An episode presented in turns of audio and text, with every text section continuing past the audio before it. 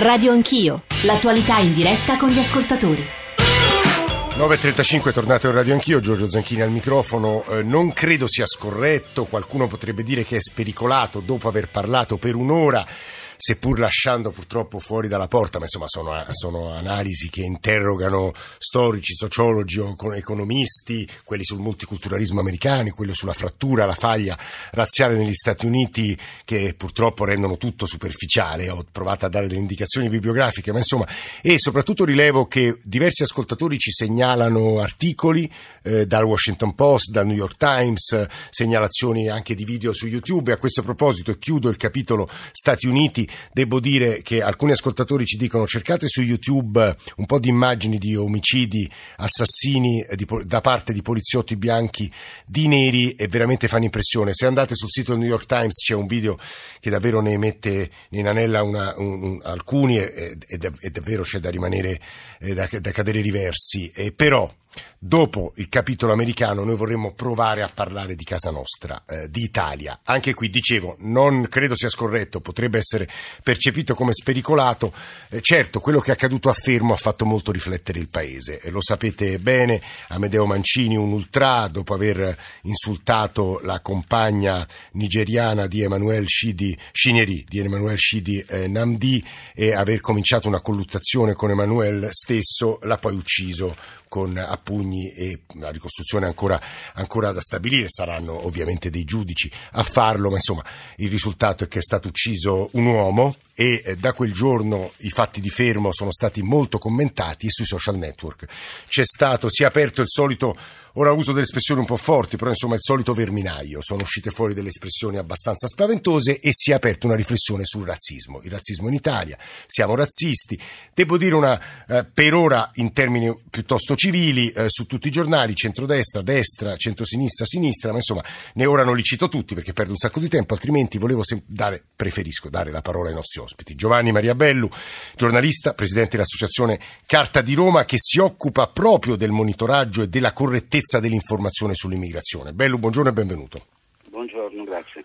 Pap Kuma, scrittore eh, senegalese, autore di tanti libri, io cito per tutti Noi italiani neri, in cui ha riflettuto sul, sul eh, essere un italiano eh, nero. Pap Kuma, buongiorno e benvenuto e sui pregiudizi che ha vissuto nella sua vita. E poi un giornalista che diciamo non la manda mai a dire, anche stamane, ieri, sul eh, Libero, giornale che è tornato a dirigere da qualche settimana, eh, vi cito un paio di titoli, eh, razzista e anche vittima, avanti così e l'Italia si schiererà con l'assassino e poi un pezzo di ieri, eh, la questione, sulla questione razziale, vediamo se lo ritrovo, ce l'avevo qui sotto, ecco, nessuno ci chiami razzisti, tolleriamo perfino la Chieng ed è un pezzo di Vittorio Feltri stesso. Feltri, buongiorno e benvenuto.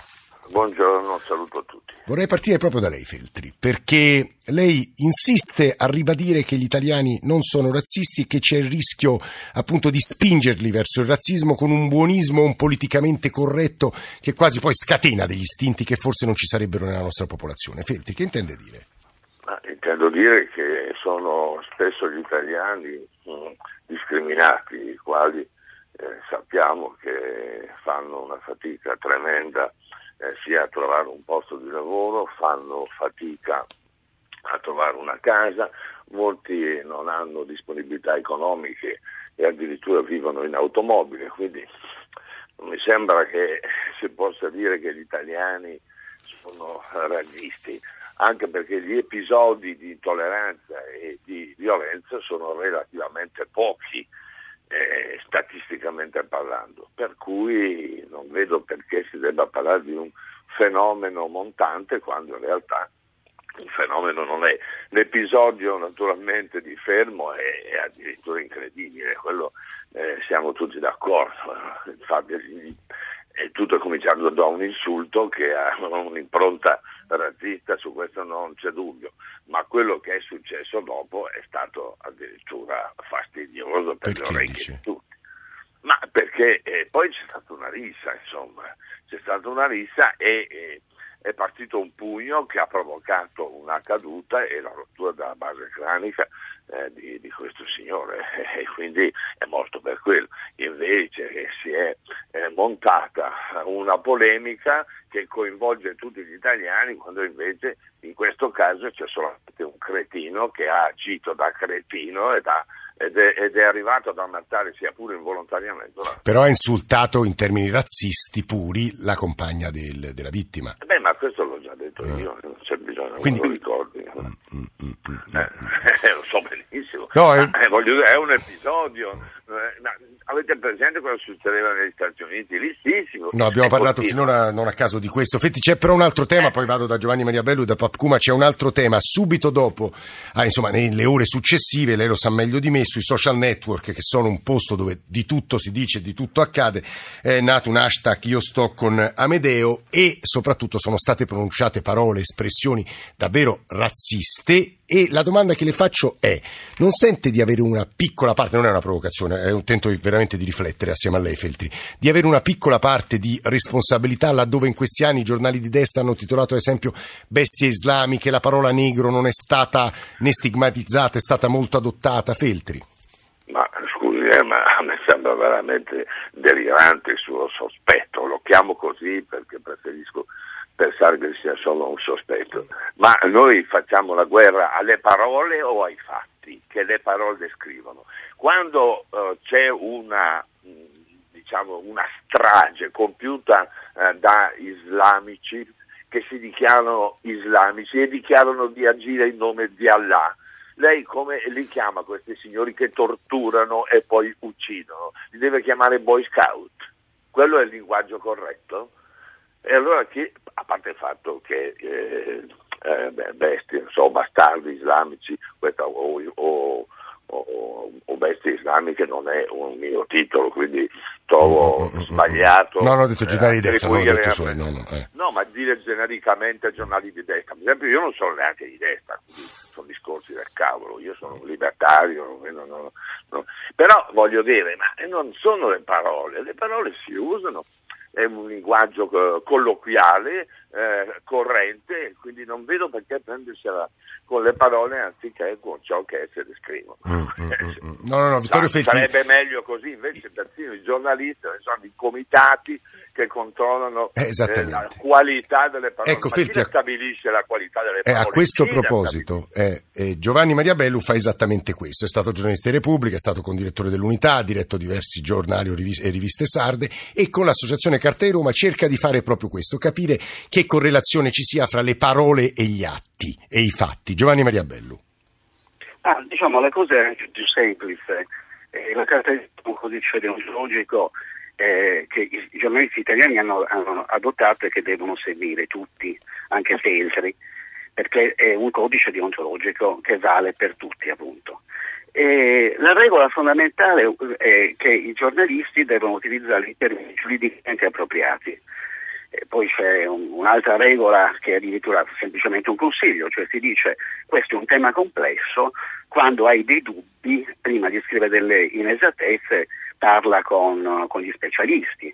Un'altra regola dice quando hai a che fare con un rifugiato, eh, stai attento perché può succedere che se tu ne mostri il volto, metti quella persona in pericolo, metti in pericolo quella persona e i suoi familiari. Diciamo, sono regole di buon senso che derivano poi tra l'altro dalla regola eh, deontologica fondamentale che dice che i giornalisti devono restituire la verità sostanziale dei fatti. E in tutto questo mi pare evidente che non c'è nulla di buonista, noi dobbiamo restituire la verità sostanziale dei fatti. Allora, cosa facciamo noi quando diamo una notizia? Che domanda ci facciamo? Noi ci chiediamo semplicemente questo, che cosa il nostro lettore, il nostro ascoltatore sa già di quello che, che gli stiamo dicendo, è, una cosa che facciamo in automatico. E tu prima nel presentare eh, questo, questa discussione ti, ti, sei posto la domanda eh, attorno a, quante, a, quanto gli ascoltatori sanno dell'omicidio di Fermo e hai risposto che probabilmente non tutti sapevano perfettamente e hai riassunto il fatto. No? Lo facciamo sempre questo. Allora, quando noi abbiamo un'opinione pubblica italiana, e lo dicono tutti i sondaggi che sono stati fatti, tutti i nostri lettori ascoltatori, sono largamente disinformati sui temi dell'immigrazione.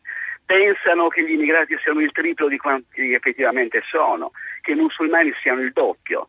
Eh, e poi sappiamo anche, lo vediamo, lo vediamo nei, nei, nei, siti, lo vediamo nei commenti sui quotidiani web, che esiste una enorme quantità di persone che utilizza il discorso d'odio, cioè l'insulto, il discorso d'odio che si fonda su questa idea che esista una gerarchia tra gli esseri umani e che ci siano degli esseri umani superiori e inferiori.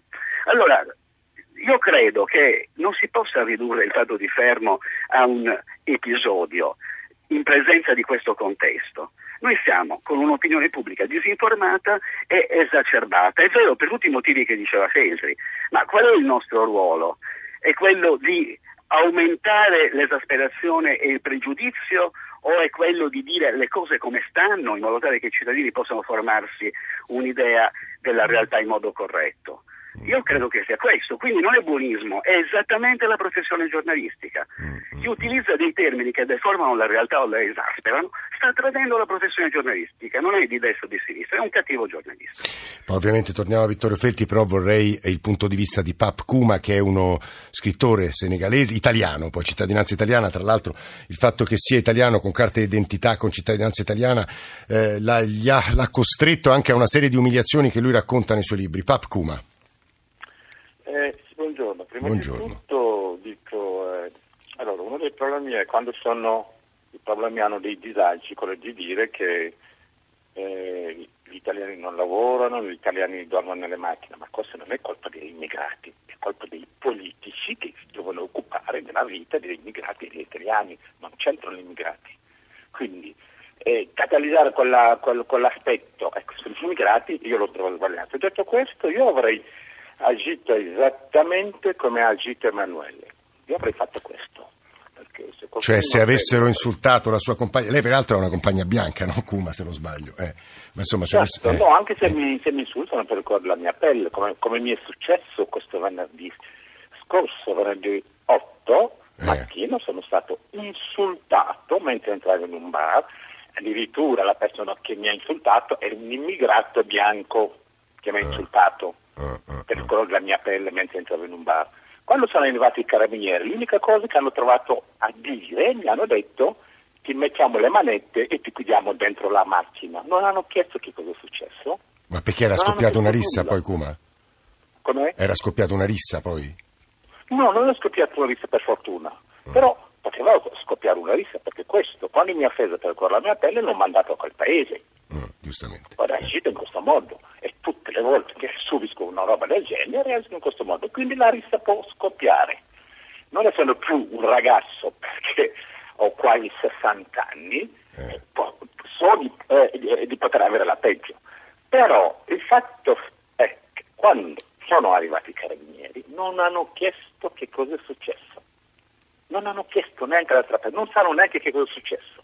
Hanno visto un negro, il sottoscritto, io agitato perché ero molto agitato dopo questo insulto, l'unica cosa che hanno detto è che mettiamo le manette e ti chiudiamo dentro la macchina.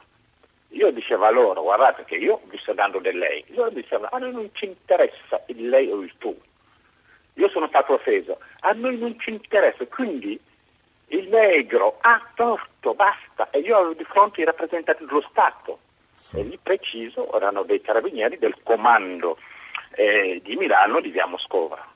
Ecco quindi il fatto di far vedere una roba del genere di fronte a una persona che ha aggredito anche verbalmente è un modo per legittimare questi atti. Perché questa persona, secondo me, si sente legittimata perché nessuno le ha chiesto nulla e ha visto, dopo avermi offeso, i carabinieri che mi offendevano e che mi umiliavano. Ecco, questi sono gli esempi, è un esempio che mi è successo il venerdì scorso. Giovanni Maria Bello e Pap Kuma e vi rivolgo adesso a Vittorio Feltri, mi pare, ma insomma che ti l'ha ascoltato molto meglio di me, ci stanno in sostanza dicendo Feltri la eh, delicatezza del tema, la difficoltà dei rapporti in una società che va diventando forse multiculturale impongono una sorveglianza sul linguaggio e sui comportamenti che forse il liberalismo puro non concederebbe ma che è necessaria, Feltri. Che dice? Ma, intanto devo concludere dopo aver ascoltato l'ultimo intervento che sono razzisti anche i carabinieri. Eh, la discussione era partita da un episodio ben preciso che continuano a chiamare episodio e a proposito di correttezza dell'informazione io eh, per questo episodio non l'ho, uh, non l'ho verificata visto che eh, dopo due ore eh, dal fattaccio dal fatto di sangue, eh, già si davano delle interpretazioni, già si eh, diceva come le cose si fossero svolte quando l'inchiesta non era neanche cominciata. Io infatti questo ho scritto, prima eh, di eh, giudicare, eh, prima di, di, di, parlare, commentare, sarebbe interessante sapere come si sono svolte le cose. Punto primo. Eh, se per quanto riguarda i, i, comportamenti, ma è chiaro che questo è un tema complesso perché eh, l'immigrazione, diciamo così, è, è, a volte mal tollerata quando non è controllata, quando non è gestita, quando non è governata, anche perché i fenomeni immigratori non possono essere repressi. Da quando esiste il mondo le genti migrano alla ricerca di eh, situazioni di vita migliori. Questo è evidente, però è altrettanto evidente che se questo fenomeno non lo governi rischi di assistere alle cose che sono state descritte anche questa mattina e ci sono tanti eh, punti eh, sui quali sono perfettamente d'accordo. Non sono d'accordo quando si fa eh, d'ogni erba un fascio e si dice che gli italiani sono razzisti e quindi e si ignorano eh, milioni di persone che si eh, comportano bene perché ci sono dei deficienti che scrivono eh, sui social network. E non è eh, che i, sui social network si leggono solo gli insulti nei confronti eh, degli, degli, immigrati o degli islamici, assolut- assolutamente no, è un luogo, eh, quello dei eh, social network, dove l'insulto è praticato sempre, sistematicamente per tutti. Il linguaggio è quello della, da, da taverna, da trivio, però bisogna distinguere. se, se, invece diciamo, perché leggiamo, eh, perché poi sono i soliti che scrivono, eh, leggiamo 20 interventi di, di, di, di, stupidi che usano un linguaggio eh, che manifesta disprezzo, vabbè, è chiaro che allora si arriva a certe conclusioni, ma sono conclusioni sbagliate proprio perché la società è complessa quindi non è il caso di prendersela eh, con chi subisce per esempio il, fenomeno dell'immigrazione e non prendersela con chi non lo governa. Faccio un ultimo esempio e poi chiudo. Quando è accaduta la, la tragedia di Dhaka, sì. eh, io no, Nove italiani uccisi in Bangladesh da sì, estremisti islamici. Sì, e come sono stati sì, sì, sgozzati. Ai funerali io non ho visto delle autorità importanti, mentre eh, per il signore, quel poveraccio che è stato ammazzato a Fermo, eh, sono intervenuti praticamente tutti, persino il Presidente della Camera. Allora, chi eh, vede queste cose eh, si sospettisce e, e, pensa a un razzismo contrario. Mm, mm, mm. È Vittorio Felti, direttore di Libro, che sta parlando eh, alla Camera. A proposito di Presidente della Camera è stata istituita la commissione Joe Cox. Joe Cox, lo ricorderete, è la parlamentare laborista britannica uccisa qualche giorno prima del referendum sulla Brexit da un eh, estremista nazionalista, chiamiamolo così, britannico, di eh, Britain First. Eh, contro odio e razzismo oggi si riunisce proprio per una valutazione di quello che è accaduto a Fermo. Tre WhatsApp WhatsApp e poi chiudiamo con Giovanni Maria Bello e Pap Kuma. Ecco WhatsApp. Buongiorno, sono Giuseppe dalla provincia di Roma. Chiedo cortesemente, per favore, fate capire agli italiani qual è la differenza fra razzismo e intolleranza. Razzismo è una teoria che presuppone la differenza genetica delle razze in termini gerarchici. Intolleranza è quella che, la, che pensano e che vivono tutti gli italiani quotidianamente. Per favore, fatelo notare, grazie. Io non sono un razzista, tuttavia sono fermamente contrario all'ingresso incontrollato di questi personaggi. Anche questi signori, dalla storia, per carità, miserevole, erano in Italia eh, a fare nulla, in buona sostanza, erano in Italia ospiti di una parrocchia che avrebbe potuto serenamente ospitare italiani. Io ritengo che l'immigrazione debba essere severamente controllata, ritengo che l'inclusione, l'integrazione difficilissimamente sia possibile in paesi con millenni di storia e radicata religione come il nostro, il resto sono soltanto chiacchiere. Buongiorno, che cosa ha fatto l'uomo nero per l'uomo bianco? Perché tutto questo odio dall'uomo bianco all'uomo nero? Per amore, cioè per, amore, per, per precisione eh, di informativa, ricordiamo che eh, Emmanuel e Chinier erano eh, rifugiati che erano ospitati nel seminario di Fermo perché in fuga da Boko Haram che aveva ucciso la figlia eh, di Emmanuel e nel eh, trasferimento, nella rotta, hanno perso una, la, eh, Chinier ha perso un altro bambino, quindi non è che venivano qua diciamo perché in, in gita o in vacanza. Giovanni Maria Bellu. Eh, io sono molto d'accordo intanto su quanto ha detto il, la prima persona che ha parlato a proposito del razzismo e intolleranza, no? Eh. Il razzismo dall'intolleranza. Eh, questo è fondamentale. Eh, nel senso che io non condivido l'affermazione secondo cui gli italiani sono tutti razzisti o sono per la maggior parte razzisti, è una, anzi è un'affermazione pericolosa oltre che, oltre che sbagliata. Certamente c'è una grande esasperazione per una situazione generale e, e come accade questa esasperazione viene trasferita su altre categorie più deboli, diciamo, è sempre successo, questo non è, non è una novità. Io credo che eh, gli italiani siano soprattutto poco informati e che alla base dei discorsi che poi diventano discorsi razzisti che sia fondamentalmente una cattiva informazione che parte dalla scuola e poi va a finire nell'informazione quotidiana eh, dei giornali.